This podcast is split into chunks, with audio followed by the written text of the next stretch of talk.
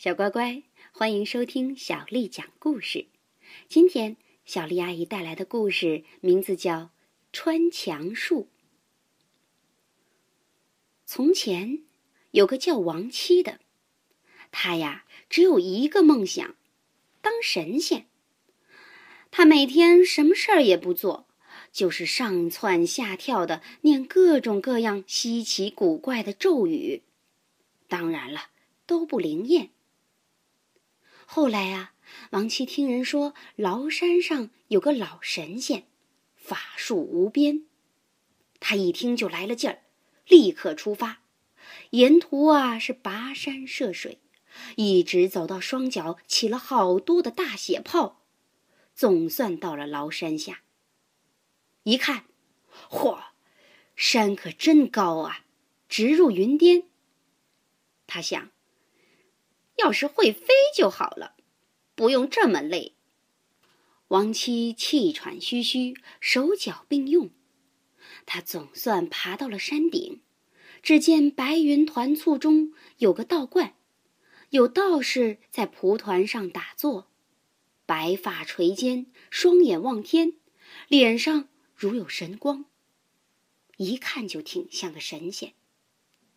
王七腿一软，趴地上了，口里叫：“师傅，我总算找到您了。”道士说：“谁呀？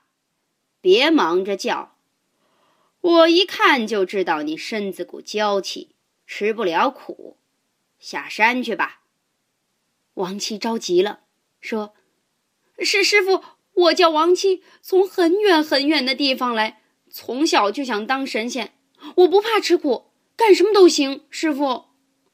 师傅只好说：“好吧，好吧，先留下再说。”哦耶！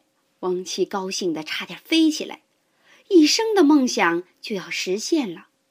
迷迷糊糊间，感觉自己像是已经修炼成了仙，腾云驾雾，好自在。这一晚睡得太香了。第二天凌晨，王七睡得正沉的时候，忽听得耳畔有人像念咒一样不停地叫他：“米粒麻拉蒙神困莫克水冲来创荆棘接入律令，快退下！王七醒来，醒来！”王七睁开眼，吓了一跳，道士正举着一把斧头站在他床前：“起床，跟师傅们上山砍柴。”他们砍了一天的柴，傍晚才回到道观。王七浑身酸痛，脚上的泡没好，手上又磨出新的血泡来。他想啊，只要能学本领，吃点苦也值得，砍柴就砍柴吧。可一个月下来了，手和脚都起了一层厚厚的老茧，师傅还没提过教法术的事儿。他想，师傅怕是个没真本事的人，老叫我砍柴，我还不如回家呢。对，回去去找师傅，我不学了。傍晚，王七砍柴回来就去找师傅了。他推开师傅的房门，只见师傅正陪着两位客人在喝酒。现在去打搅不方便，先站在一旁伺候着吧。屋里很黑，王七想着该去给师傅们端个蜡烛来。师傅说：“不用。”刷刷刷，他用纸剪了个圆片儿。只见师傅的手一甩，那圆纸片儿晃晃悠悠贴上了墙。一会儿，它竟渐渐地放出皎洁的光芒，成了一轮明月，把整个屋子照得通亮通亮。王七瞪得眼都看呆了，嘿，师傅还真有高数呢。一位客人说：“这么美好的夜晚，这么欢乐的酒宴，应该让大家一起享乐。”说完，拿起酒壶交给在一旁伺候的众门生，并叫他们放开酒量喝，一醉方休。王七寻思，一小壶酒哪够这么多人喝呀？按师兄弟的辈分排下来，轮到自己的时候，怕连酒味儿都沾不到了。于是他抢先拿过壶来，给自己倒上满满一杯酒。一壶酒在大家手中来回传递着，可奇怪的是，不管怎么倒怎么喝，壶里的酒始终不见干。等大家都喝够了，王七朝壶里一瞧，里面的酒还是满满的。这时候另一位客人对师傅说：承蒙你拿来月亮照明，可是光这么喝酒啊，太寂寞啦。为什么不请月亮里的嫦娥来助兴呢？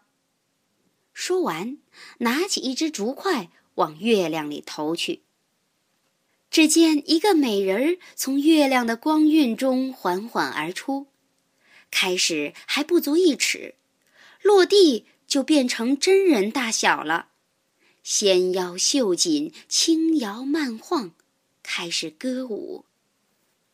仙人呼，你回去呼，怎么留我在月亮中？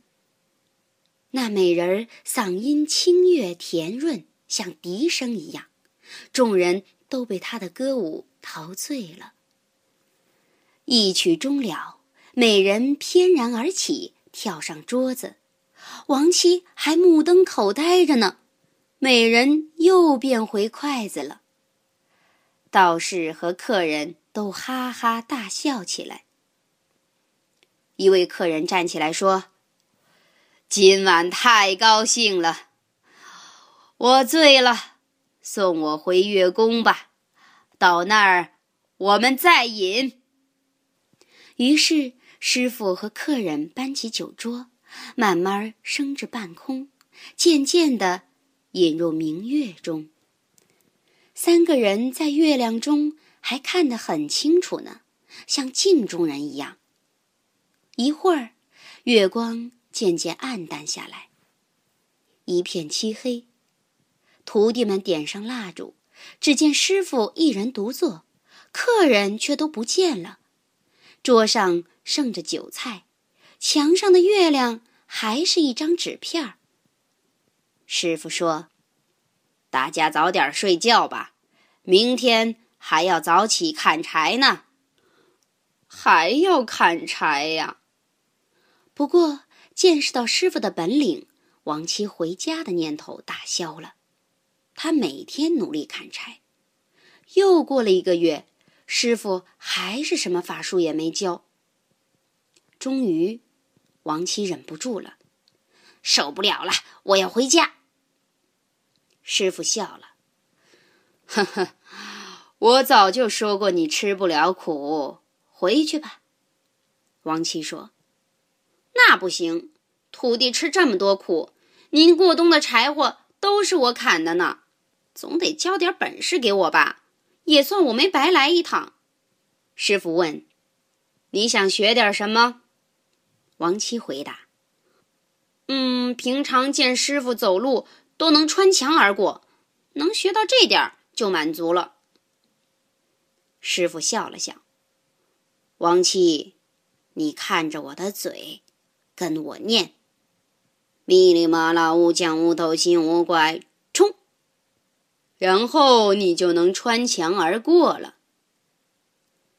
王七口念咒语，可他不敢撞。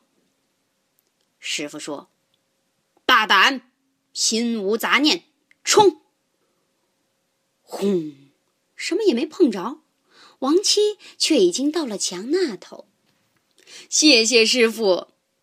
记住，学仙之人心里不可有恶念，不然法术就不灵了。下山去吧。王七告别师傅，一路上见墙就穿，那真是世间无障碍，这就是做神仙的快乐呀。